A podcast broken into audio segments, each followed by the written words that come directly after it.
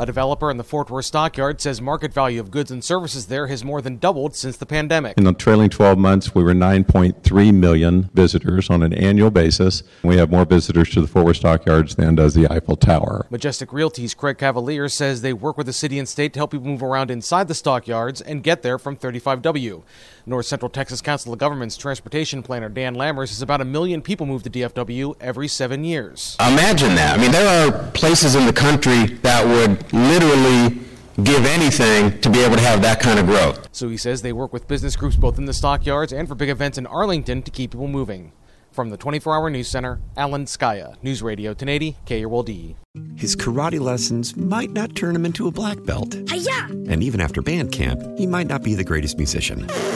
But with the 3% annual percentage yield you can earn on a PenFed premium online savings account, your goal of supporting his dreams Thanks for everything, Mom and Dad. will always be worth it.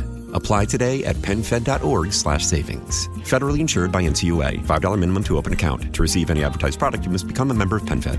PenFed's got great rates.